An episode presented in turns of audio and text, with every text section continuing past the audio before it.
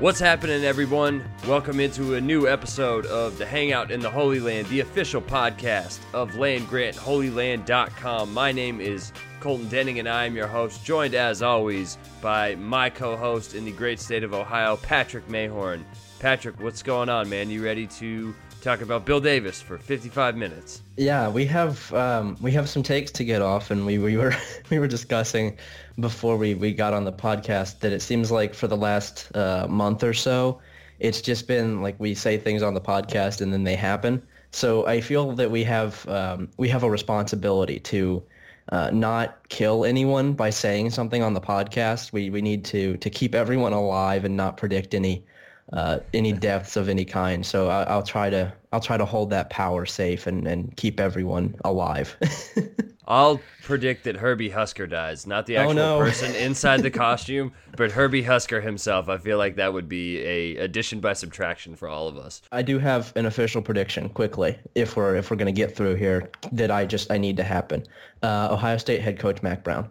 I love it, baby. Let, us get it. Um, I, I can't really do the Mac today because I've been sick all week. So if over the course of the podcast I sound weird, my apologies. I'll try not to cough and I'll edit out any any weird sounds or anything like that. But we are here to talk about Ohio State's 36 to 31 win over Nebraska this past Saturday. Was a really close game and we haven't really talked any beforehand. So where where do we want to kick off from this game because I know how this game started for me was I was supposed to live tweet. Like I didn't really say anything to Matt but it was just implied. I was like all right I'll get up at 8:30 cuz I'm on Pacific time here in Oakland. And I was like I'll get up at 8:30 and you know make some breakfast get ready for the game. I was so sick that I woke up at, at like 7 I was like oh good I got another hour and a half to rest. And I went back to sleep and then I woke up and checked my phone and it was 9:15 I was like uh-oh we're already halfway through the first quarter. And sure enough, I went and turned on my TV, and the first play I saw was I think Nebraska's kickoff after they were up seven nothing, and I was like, okay, it is going to be one of those days. And sure enough, for the rest of the game, it was one of those days. Yeah, it was certainly one of those days. It was, um, I, I, think in the, if I remember right, in the preview podcast, we talked about how um, Ohio State is a better team and and should be able to win pretty easily as long as they're um, not giving up a bunch of underneath plays and letting Nebraska really play efficient football rather than having to create big plays. And uh, well, Nebraska did just that, and it was super close for the entire game. And um, it was really a great third quarter from Ohio State that saved them from losing to a two-win football team, which is not great. It's not the ideal situation for what is ostensibly still a, a national title contender. I, I, really don't think Ohio State is actually that, but they're a one-loss Power Five team, so they, they are technically still in the race for the playoff. But I, I just, it was another one of these weeks where it's just, I understand that college football, you have weeks like this, you have letdown weeks against bad teams. Everyone does except for like Alabama. But boy, we've had a lot of them this season. It feels like just about every week of this Ohio State season has been a letdown week, and um, I'm I'm honestly surprised that they didn't lose this game. Yeah, and you know what? I, I may differ from you and a lot of the listeners in this. Of all the games we've watched this year, this is probably the one that I'm least mad about. I guess because we're at the point where we've seen this now for two months, and it's just hard to expect anything else right now. And you know, to your point, they played a really good third quarter, and it felt like, okay, this is the chance that they just put these guys away. They're able to close the gap, and it was Nebraska played Ohio State close for a half. They held the lead, but then Ohio State rebounded, figured some things out, and just ran through them in the second half. And that's where it looked like the game was going to go, but ultimately it didn't, and it was a very close game down to the wire. But I just I can't I don't have the capacity anymore for this team to get mad because at, at, this point this is just what they are. And I think that there was a lot of good things to come from this game and maybe more good things than we've seen in the past 3 or 4 weeks. But even still like this is like you said it's a two-win team. And I'll, I'll get to that particular point and something Urban Meyer said after the game a little bit later but this is just kind of what this team is right now. And until they prove otherwise, it's hard to expect anything else. Yeah, I I don't think I can even really say that I'm particularly mad about this result, and that that sounds like you know there's there's the running thing on the internet where when people are mad they say that they're not mad, but it, it really is at this point this is just what Ohio State is. Like you you mentioned it, this is not a national championship team. I don't think I don't think that they're cohesive enough as a unit. They certainly have the talent, but the coaching isn't there, the scheme isn't there they just they look like a collection of talent, and they've looked like a collection of talent for really since the first three games of the season. And I think that we know why that is, and that's that's really where most of my, I guess, not really even anger, just angst about Ohio State football goes is is towards the fact that this coaching staff is doing the same thing and it's it's really not changing at all. They they said that it would change. I think we kind of knew it wouldn't, but it's still disappointing to see that, to, to see it actually play out on the field where they talk all week and they had, I mean, they had two whole weeks to try and figure some of these issues out. And the running game was better, but Nebraska's defense is trash. It was supposed to be a good running game. They did their job there.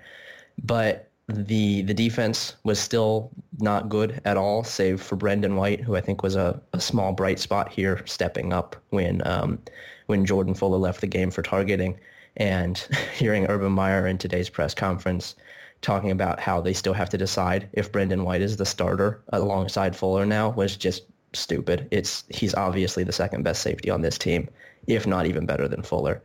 But I mean, that's part of the course, and I, I, I don't have any confidence at all that Ohio State will make the necessary changes personnel wise, scheme wise, going away from the players who maybe just have more reps than, than the younger guys behind them, but aren't in any way more talented. I think it's pretty obvious that Tuf Borland, Pete Werner, those guys are not the most talented linebackers on this team. They're just the ones that practice the most. And I think that that's a really dumb way to run a football program. And it's, it's hurting Ohio State on the field. It's going to continue to hurt Ohio State. And I don't see any changes coming this season. And I, I don't imagine that those changes will be coming even down the line in future seasons, and that's disappointing. I want to start with Brendon White because, like you said, he was, I think, the biggest bright spot awesome. of this game, along with uh, J.K. Dobbins, and we'll get to him and the running game a little bit more in depth as as we continue to talk about this game. But Jordan Fuller was ejected from the game, I think, with 21 seconds left in the first half, something like that. One of the last plays of the I think it was half. early in the second quarter. Or was it was it early yeah, in the second I think quarter? It was early okay. in the second quarter. So Brendon White comes on and really just from the jump, like just looked like he belonged on the field. Like looked mm-hmm. like a totally different player from anyone in the secondary. And he was flying around. He made 13 total tackles, eight of them solo, two tackles for loss, and just looked like he knew exactly where to be, where to go, and was just playing with confidence, which is something that we haven't seen a lot of from not just talking about Ohio State secondary players, but defenders in general this season. And we saw a lot of that on Saturday. I, I think, you know, it, it may be a little early in its one game against, like we said, a two win football team to say that he's already one of the best players on the defense. But we are so starved right now for good defensive play that a breakout performance like this against a two win team is like, get this guy on the field right now. And he might not be that guy, but the fact is that nobody else has done that, you know, outside of Nick Bosa for them and Chase Young for a little bit this season.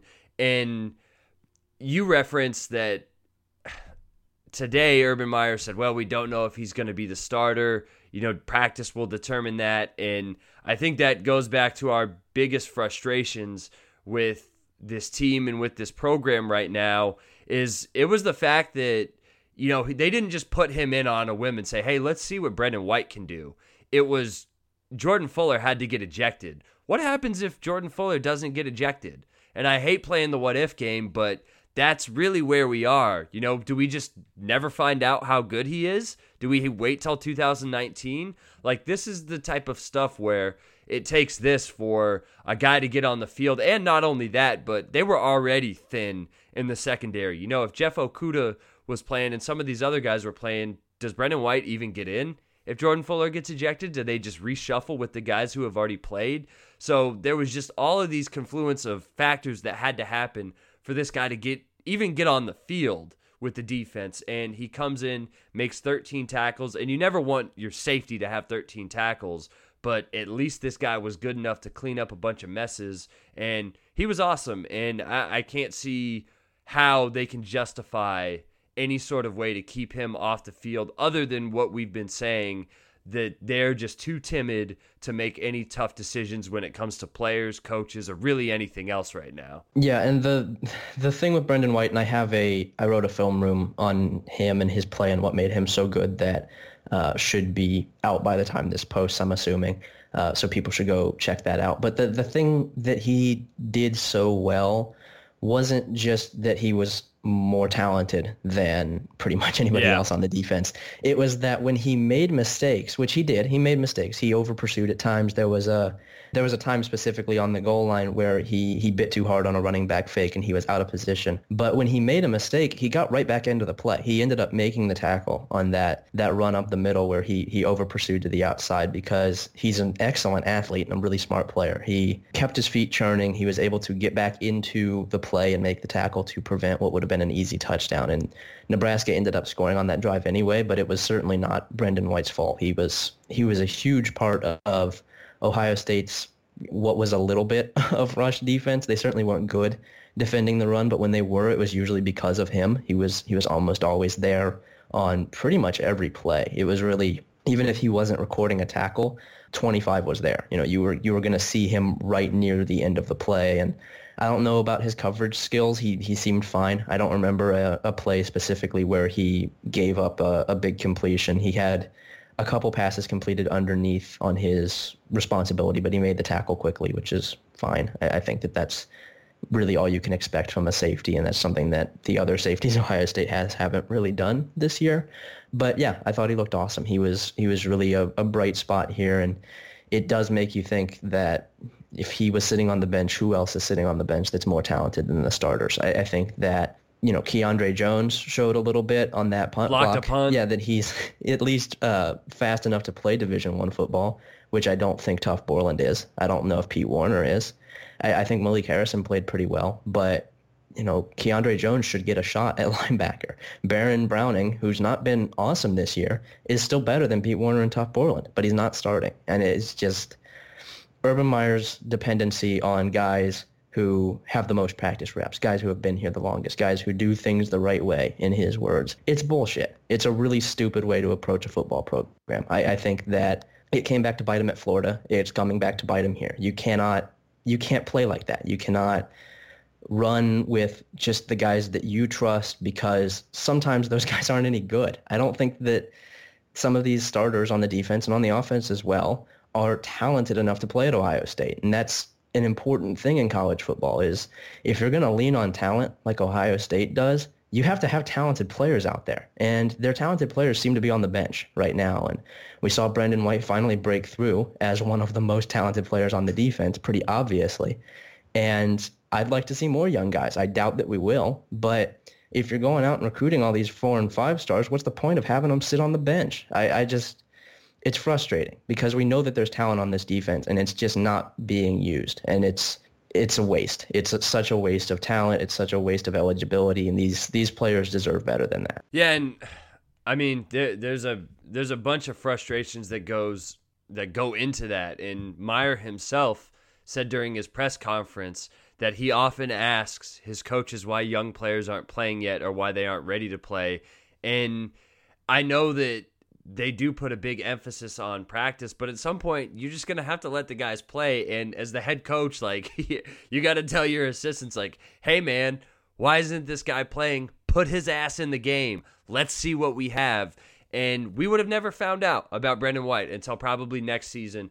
And maybe that's being generous. Maybe we wouldn't have found out. And that this has happened with him. And I think th- this is something we brought up on the podcast multiple times. If it happened to a guy like Vonn Bell, who's playing in the NFL now, like it can happen to anybody. So th- this has been a thing. You know, Ezekiel Elliott as a freshman was getting not getting carries in favor of Jordan Hall. And that's no shade to Jordan Hall, but like come on man like this is something i think that's it's beyond a thing like this is just a staple this is what they do. And I think that transitions well into the linebackers. But before that, just one last thing about the secondary. If any of you guys want to go back and watch, like, my biggest problem right now with Ohio State, or one of the biggest problems, 14:31 left in the second.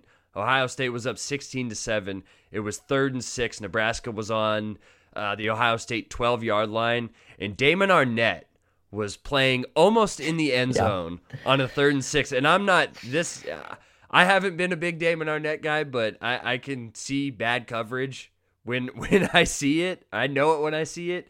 And that was something he was asked to do. And Nebraska just ran like a little four yard out.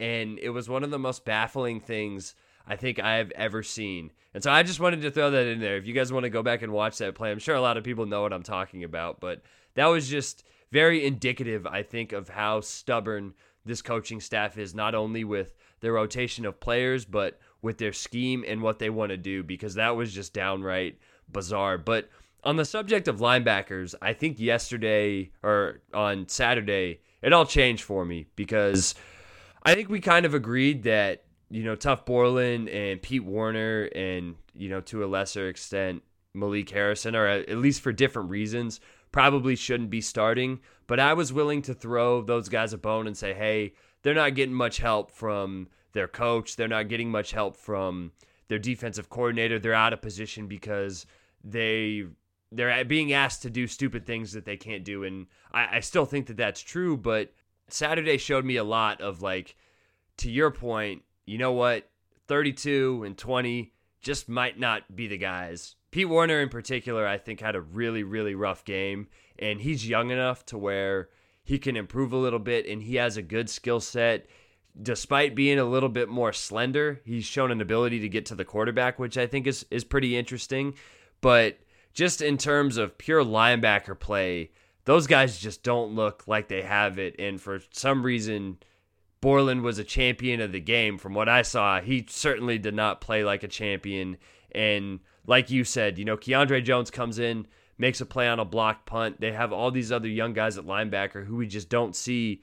And if the thing is that they aren't practicing well and these are the guys we can trust, well, we're getting to the games and I don't see how you can see any of these guys play and be like, yeah, we trust these guys because they're not making plays. So it's just it's confusing that this is the rhetoric that they give us, but then the linebackers come out and they don't play well. Yeah, I, I think that a lot of it is putting them in bad situations. I mean, there was a play specifically that stood out near the red zone. I don't remember exactly when it was, but Pete Werner had to cover, I think it was a running back on it was Spielman. It was JD Spielman. Yeah, okay. So it was a wide receiver on an out route, and he just got toasted, which is what's going to happen because JD Spielman is a very good slot receiver, and Pete Werner is a linebacker who's not all that fast. And it's just the the that's the kind of thing where if you're going to do that with a linebacker, why don't you put one of the fast ones out there? Why don't you put Baron Browning out there? Why don't you put Keandre Jones, who's obviously fast, out there? if you're going to make them play cover one pretty much every play, which is basically what Ohio State's doing right now, then at least put the ones who can do that out there. I, I just the the misuse of personnel and I think that, that Pete Werner and Tuf Borland would be better in a system that isn't so stupid. This is this is a really bad system that Ohio State runs. It's been bad for years. It's just been covered by the fact that they had elite talent. Greg Schiano is not a good defensive coordinator. He's he hasn't been a good defensive coordinator for the entire time that he's been here.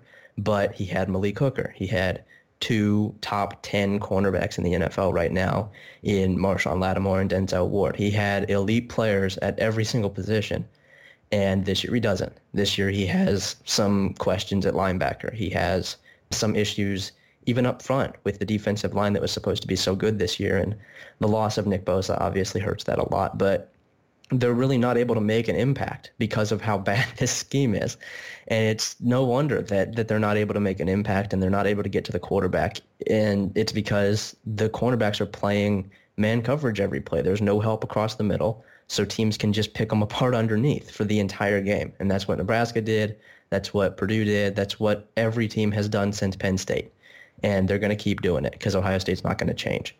And I, I don't think that there is a personnel grouping on this team that would make this defense work. I, I think that there are awesome players on this team. I think there are awesome players probably sitting on the bench who just they could help cover for the bad system that Greg Schiano runs, but I don't think that there's the elite talent on this team to make it work.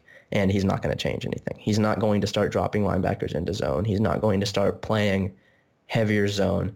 And Ohio State is going to keep struggling because of that, because their coaching staff is extremely stubborn. And I think another thing is that a lot of the blame, rightly, is going to Greg Schiano, right? He he is the one in charge of calling the defense. Yeah. But it's not like Urban Meyer can't see this. It's not like Urban Meyer is completely unaware that his defense sucks. And he's the head coach. He can tell him to change his schemes, or he could fire him, which is what a good head coach would do.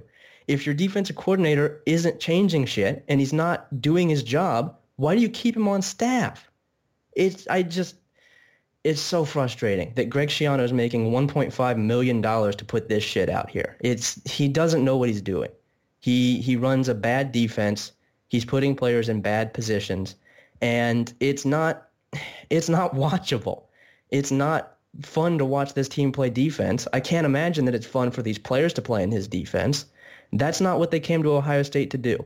That's not what Ohio State fans expect to see from this defense. And if Urban Meyer's not willing to make a change, then why are they paying him so much? What, what's his job if not to fix this team? You know how I've said the past couple weeks, yeah, we won't uh, vouch for anybody to get fired. We won't say that on this podcast. I've switched up. Yeah. It's time for Greg Schiano to get fired, yeah. and it's time it's time for Bill Davis to get fired because a couple of I, there were some very illuminating things that Urban Meyer said in his press conference today, including I don't really know if this is illuminating, but it's just funny and shows that time is a flat circle. That he said that he feels like the defense is getting closer, but they need to stop giving up big plays, and that it's, quote, nowhere near the standard we want, which is something we've heard over and over, like verbatim for the last three or four weeks.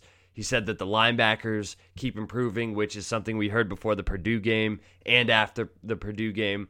But something he also said was that he admitted that uh, missing fall camp kind of put him behind in evaluating new players as well as returners who had improved from the spring. He said he doesn't think that has impacted playing time as those decisions are mostly made by the position coaches. My question for you and the listeners is what exactly is Urban Meyer doing right now? Is if he took a step away from the offense you know, he's less involved with that. They aren't calling as many quarterback runs despite them still running Dwayne Haskins for, for some reason. And he isn't making decisions on playing time. What's happening right now, especially given that Ohio State's recruiting has fallen off a little bit? Like, I, I'm just at a loss because I, I think I'm less like, oh, fire Urban Meyer, he needs to go. But like at this point, man, from everything he's saying and everything that's happening, what is he doing? Like yeah. that that is my real question because he can't just put it on, well, those are decisions made by the assistant coaches like you're the head coach. You are the head man. Yeah, he hired these guys.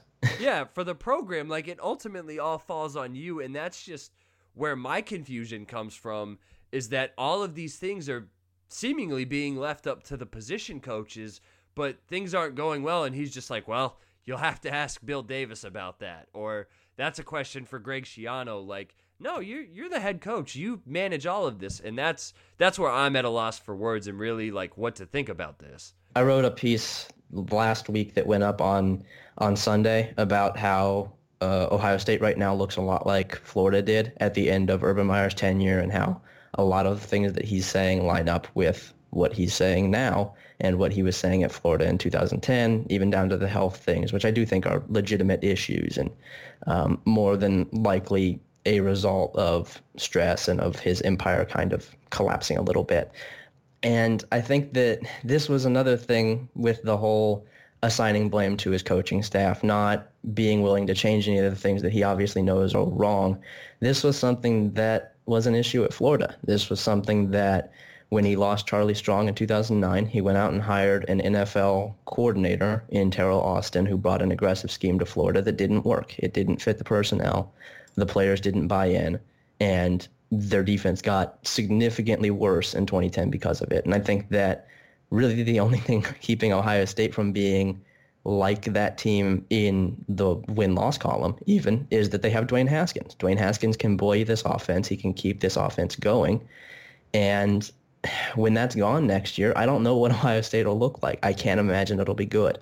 I can't imagine that Ohio State, if Urban Meyer isn't willing to make changes to his coordinators, isn't willing to wildly change the way that he approaches coaching football here at Ohio State, I, I cannot imagine that he can put this thing back together. And that sounds silly to say as Ohio State sits at eight and one. And I know that um, folks were real, real quick to say that Ohio State is eight and one, which is I'm I'm more than happy to acknowledge that yes, Ohio State is still a top level football football team. They they can beat almost every team in the country because of their talent. But they're eight and one because of that talent entirely. They're not eight and one because of the coaching staff. They're not eight and one because of anything that their scheme is doing for them. They're eight and one because they're the second most talented team in the country. And pretty consistently this season, they have not looked like a top 25 team. And that's a coaching issue. And we, we've said this for, for weeks now. We've said this for months now, that if anything can stop Ohio State, it's the coaching staff. That's what happened at the end of his tenure at Florida and I think it's happening here with the coaching staff continuously getting in the way, the coaching staff not being able to optimize one of the most talented teams in football history. I mean, this is there there have never been more talented college football teams than right now. And obviously Alabama is going to win the championship this season. But Ohio State should not be what they are right now. And I, I think that that's a coaching thing. And uh, I'm not going out calling for Urban Meyer to be fired, but I, I do think because you can't you can't fire someone with his record.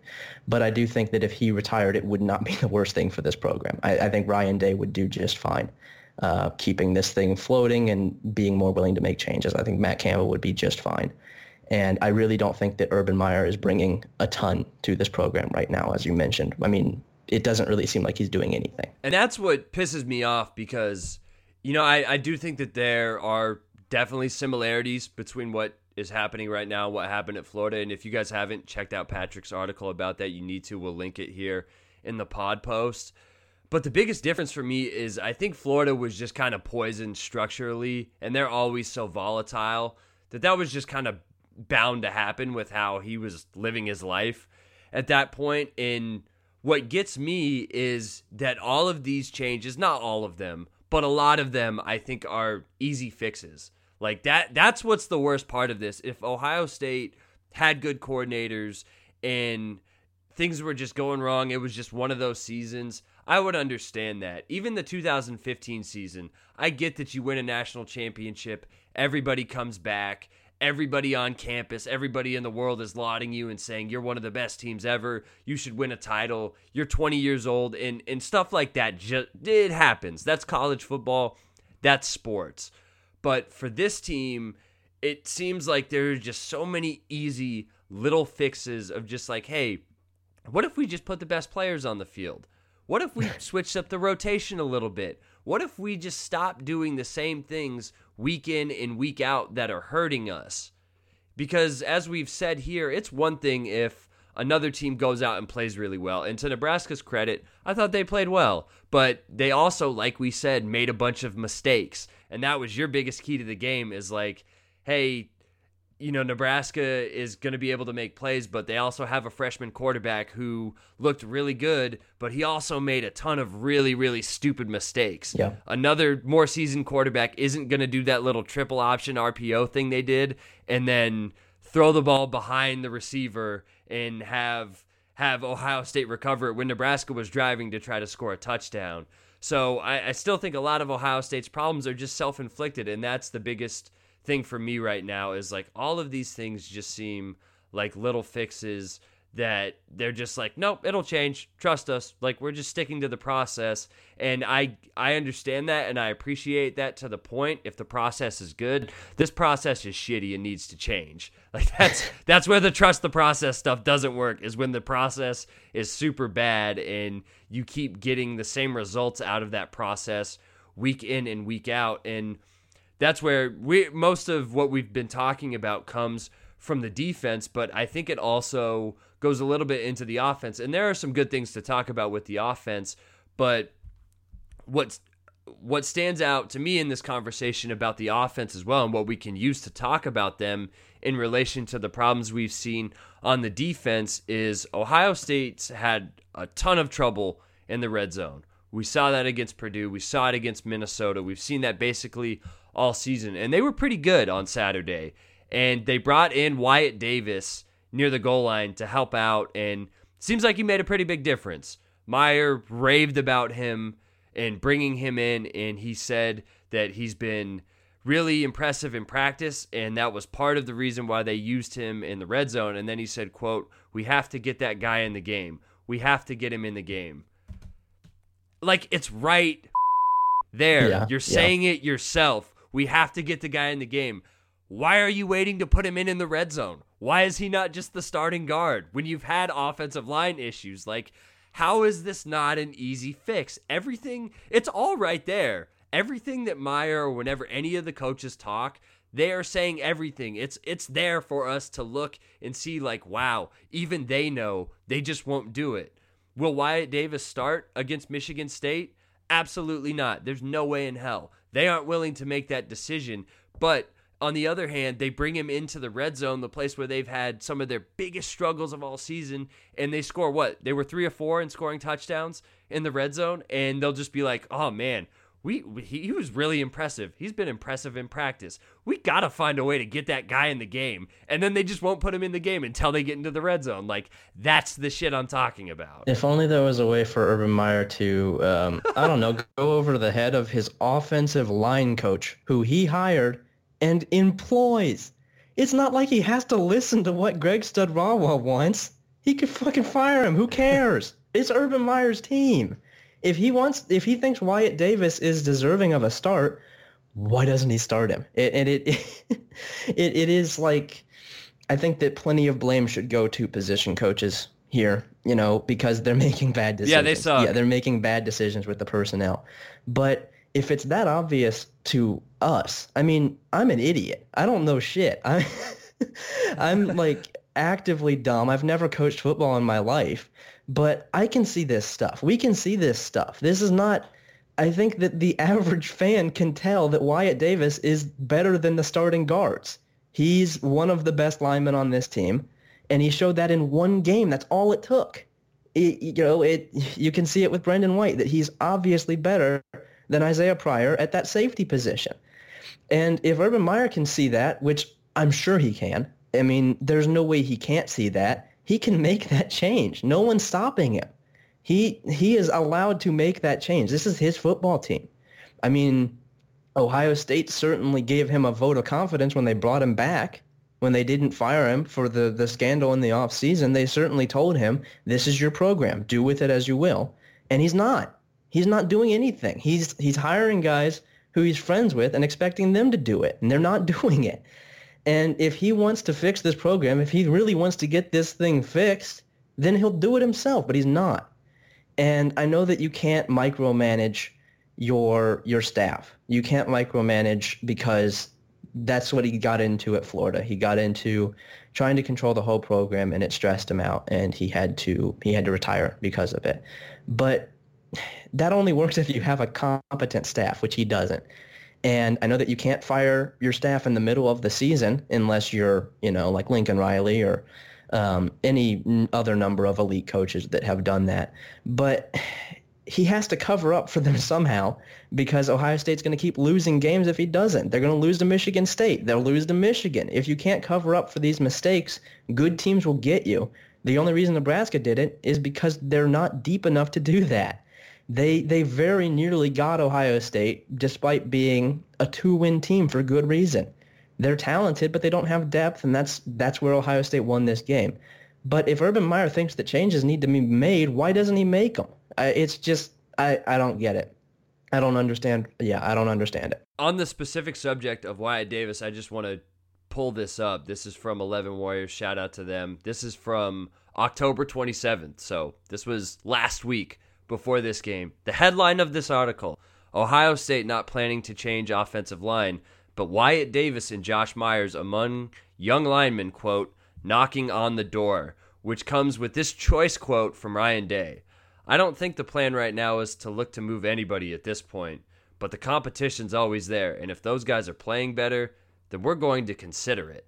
And I think that's that's where it is right now. Even if the guys are playing better, it's just like that's something we'll consider. That happens right now. It's happening right now with Wyatt Davis, and it's happening with what we said with Brendon White. He went out and made a bunch of plays and probably saved the game for Ohio State. And their reaction is, huh, all right, maybe we should play this guy a little bit more. Not even we should play him more. Maybe we should play him more. And I, I just can't I can't understand it and it doesn't make any sense and it feels like the fixes are right there. They're just you know making not even I think a ballsy choice, just like the easy choice because like you said, we're stupid and we can see this shit. Like it, that's that's the most frustrating thing and I, I do think that there's a bit to it where Meyer wasn't in fall camp, didn't get to see a lot of this, and it's hard to have any other explanation for it other than just like I trust these guys. They're some of my best friends, so why would I not go with what they think? And it's like, yeah, but they're idiots. So that's just where we're at right now, and hopefully Wyatt Davis sees a little bit more of the field. The offensive line was better. I don't know if you want to get into the run game now. It's yeah. a pretty decent segue. And like you said, Nebraska's defense isn't isn't good. Their run game, their their rushing defense isn't good. Michigan tore them up. Wisconsin tore them up. And now Ohio State did, but that's where we are, man. Ohio State had over five yards of carry for the first time in like a month and a half, and we're celebrating the fact that they ran over a bad defense, which over the course of Meyer's tenure here, they would do to pretty much anybody, including elite defenses. And now this week, they have to play one of the best, if not the best, in the country. But that's where we are. The Ohio State averaged over five yards a carry against a bad defense, and it's actually reason to celebrate because they finally look good. Yeah, Michigan State, for reference, is uh, second in rushing S&P defense, first in rushing marginal efficiency defense. Um, efficiency is kind of Ohio State's whole thing, so that's that's really not ideal. We'll we'll certainly be uh, pretty concerned about that when we do the the preview podcast here in a couple days. But I think the rushing game here, with you know, it, it should be taken with the fact that Nebraska's defense is not very good uh, at, at much of anything. But I do think that the rushing game was a positive here. I, I, think J.K. Dobbins looked really good. I think Mike Weber, even with the fumbles, looked really good.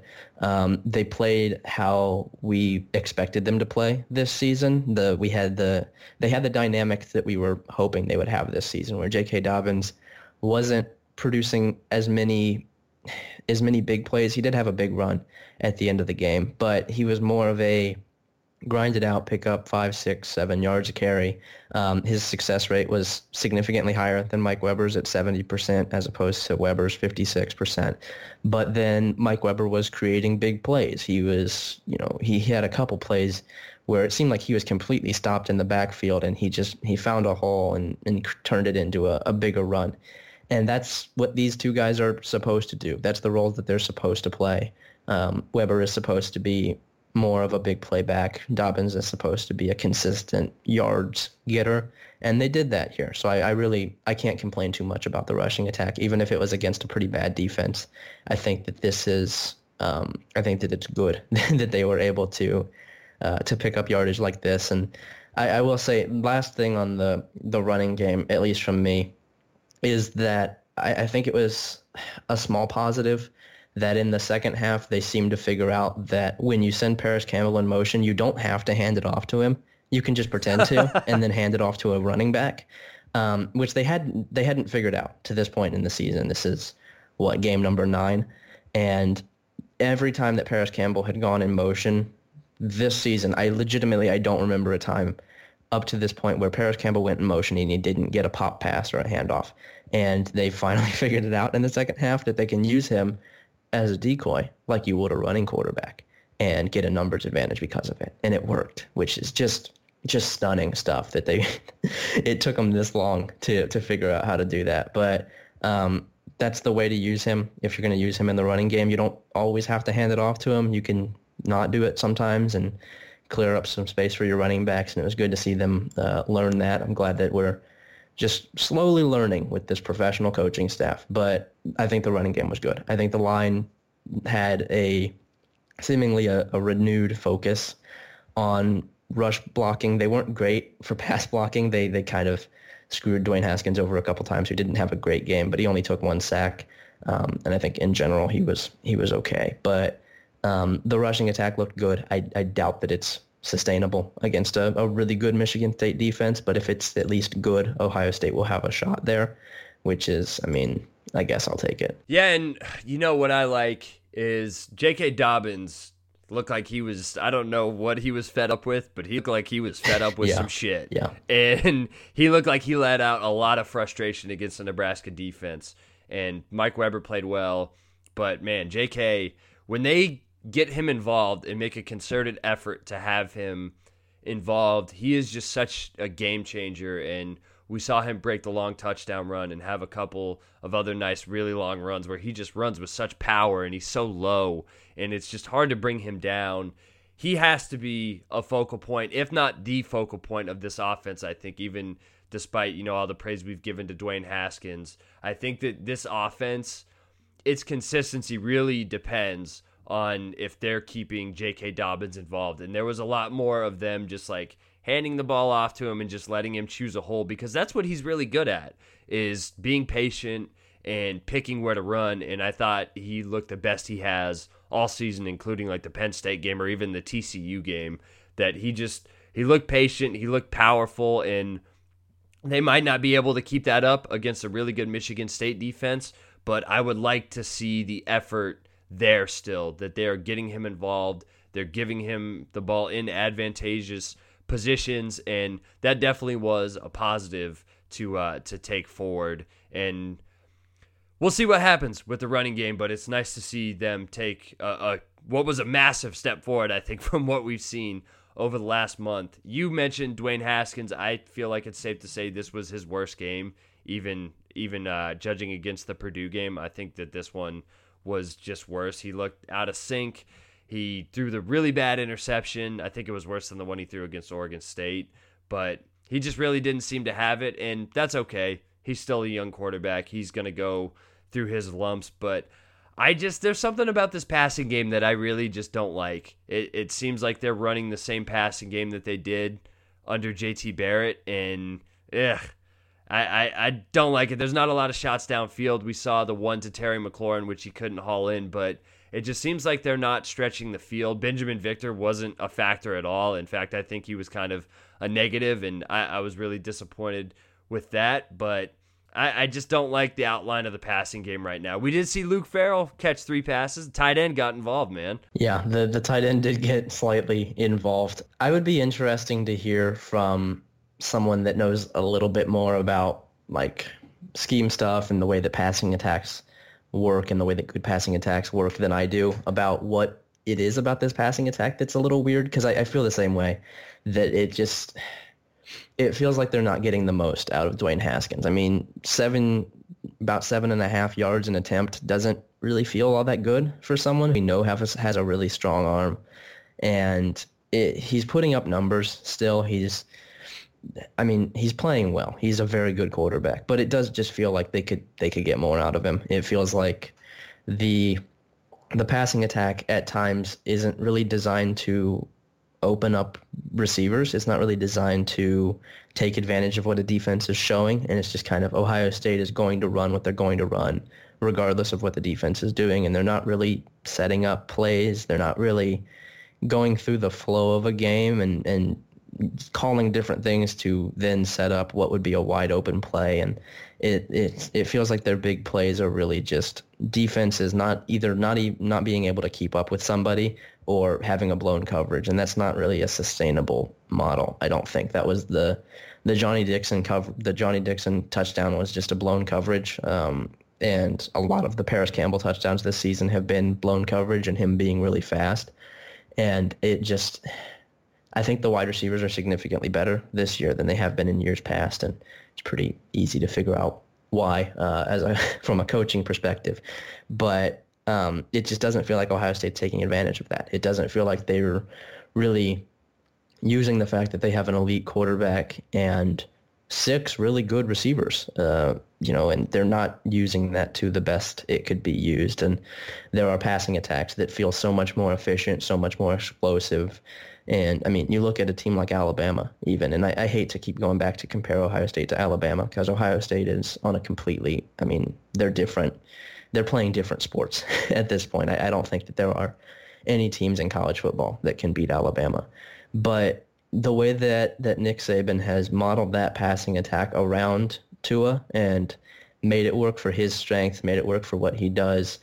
And we, I think we mentioned this last week with how young Alabama's receivers are, and yet they're still open.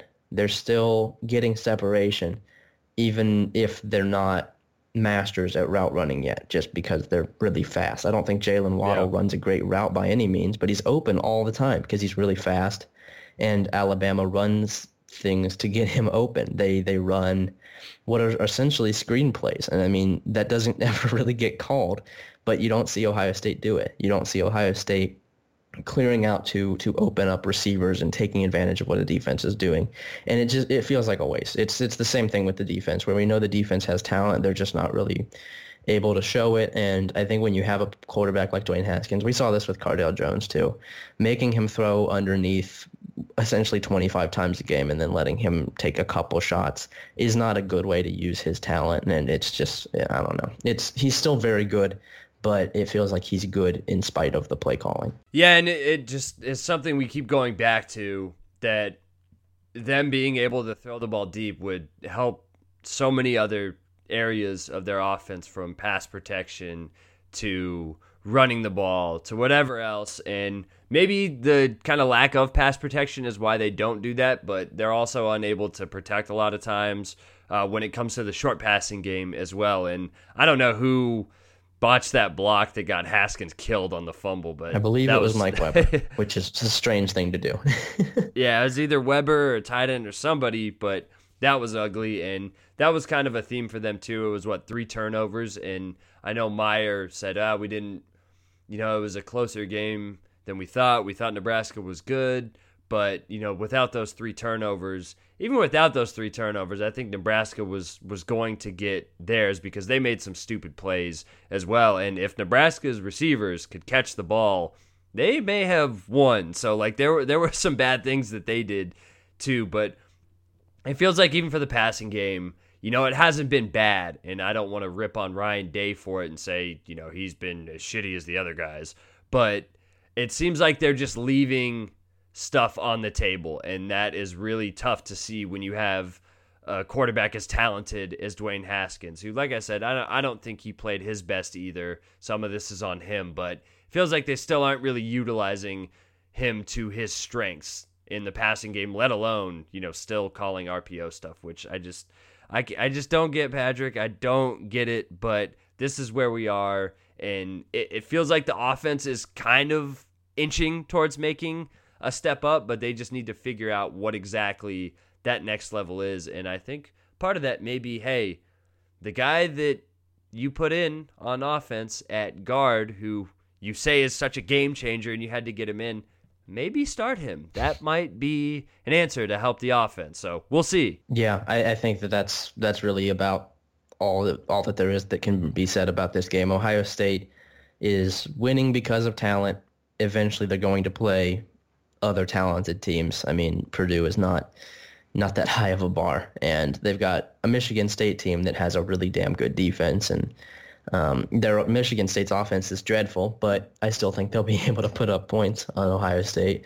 And then Michigan, who I know that Ohio State fans don't really want to hear it. I, I don't like to um, I don't like to admit it, but Michigan is a very, very good football team. I, I think that Michigan is pretty easily in not in the class with Alabama and Clemson. Alabama and Clemson are the best two teams in the country, but I think Michigan is pretty easily third. Um, I, I, think that they're legitimately very fun to watch. Their their offense is getting good. Um, their defense is as good as a college defense that I've seen in the last five years or so. They're they're spectacular, and I just I don't think Ohio State can survive on talent against those guys. They've they've got to figure out some scheme stuff that works, and I, I think that Michigan talent wise, Michigan scheme wise, has caught up enough that they can give Ohio State a, a serious battle, and I think Michigan's probably going to win that game, which is not good. it's not good that Ohio State has already kind of lost their advantage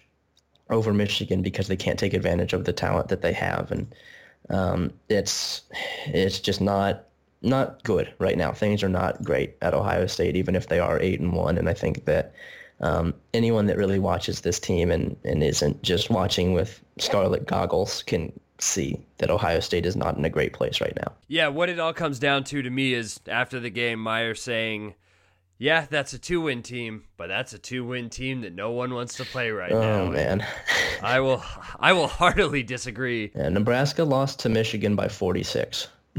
yeah, I, I think that that's that's that's the answer right there. But that's just kind of where we are at. I, I don't really have any any other takeaways from this game or anything else around the country. The only other thing I wanted to get to was Michigan, and yeah, they they look super yeah, good. They're really good, and that is very concerning. But two of the next three opponents at Michigan State, you know, we'll see what you know the Maryland game holds on the road, and then home against Michigan. This season could kind of swoop down, and they could snatch victory from the jaws of defeat and turn this thing around and build some momentum to 2019 and kind of have a, have a better idea of where they're going to go.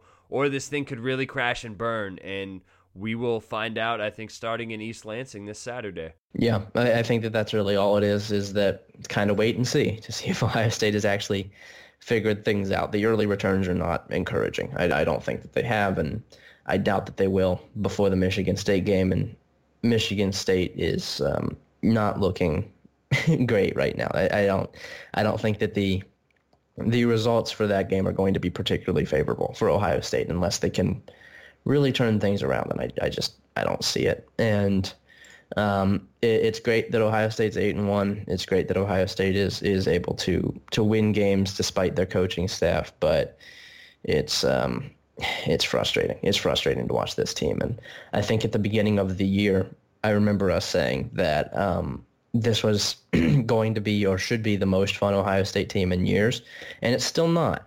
And um, I, I really, I don't remember the last time since that 2014 postseason that I had fun watching an Urban Meyer team, and he's the connection there. It's it's not Tim Beck, it's not Ed Warinner, it's not this defensive coaching staff, and those are all guys who are bad at, at coaching. Um, but Urban Meyer's the one who hired them. He's the one who's running this program, and I think that he's the one who wants football to be played like this. And it's it's just it's bad to watch. He wins games. It's bad to watch. I'm not super sure it's sustainable at this point. Uh, good times here on the yep. Holy Land podcast. Make sure to subscribe to the show on Apple Podcasts leave us a review there. You can also find us on SoundCloud, soundcloud.com slash landgrant. Holy Land, find us on Twitter at Holy Land Pod, and you can interact with Patrick and I at Patrick underscore Mayhorn, and I am at Dubsco, and then follow the site as well at landgrant33, and just follow all of our coverage, landgrantholyland.com. We'll have a lot coming your guys' way this week for the Michigan State game. We'll be back in a couple days with a preview of that game. But until then, for Patrick Mayhorn, I'm Colton Denning. This has been the Hangout in the Holy Land, and go Bucks.